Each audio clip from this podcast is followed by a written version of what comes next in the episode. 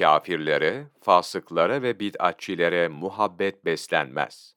Şeyh Abdüllatif bin Abdurrahman rahmetullahi aleyh der ki, kendisinin kurtulmasını ve dininin selametini isteyen kişinin Allahu Teala'nın ve Resulünün sallallahu aleyhi ve sellem emrine karşı düşmanlık yapana, akrabası ve yakını da olsa düşman olması gerekir. İman ancak bu şekilde istikamet üzere olur. Zira bu en önemli işlerden ve tekit edilmiş vaciplerdendir. Dolayısıyla rafıziler ile yemek yemek, onlara genişlik göstermek, meclislerde onları öne geçirmek, onlara selam vermek caiz değildir. Zira bu, Allah Celle Celaluhu için dostluk ve Allah Celle Celaluhu için düşmanlık gereğidir. Müslümanlar ile müşrikler arasında dostluk olamaz. Allahu Teala buyurur ki, Müminler, müminleri bırakıp da kafirleri dost edinmesin. Kim bunu yaparsa, artık onun Allah nezdinde hiçbir değeri yoktur.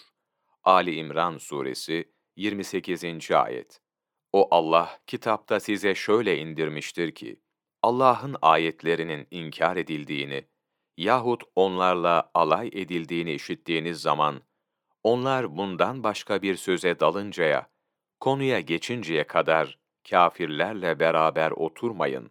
Yoksa siz de onlar gibi olursunuz. Nisa suresi 140. ayet.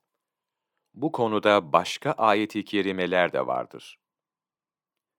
Selam, Müslümanların kendi aralarındaki tahiyyesidir. Rafızilere, bid'at ehline, günahları açıkça işleyenlere selam verilirse, onlar güler yüzle karşılanırsa, onlara yumuşak konuşulursa, bu onlarla dostluk anlamına gelir. Onlar sevilirse, onlara genişlik gösterilirse, bütün kötülükler toplanmış olur. Kalbinde buz ve düşmanlık yok olur. Zira selami yaymak, muhabbeti celbeder. Hadis-i şerifte şöyle buyurulmuştur. Dikkat edin, size muhabbetinizi arttıracak şeyi bildireyim mi?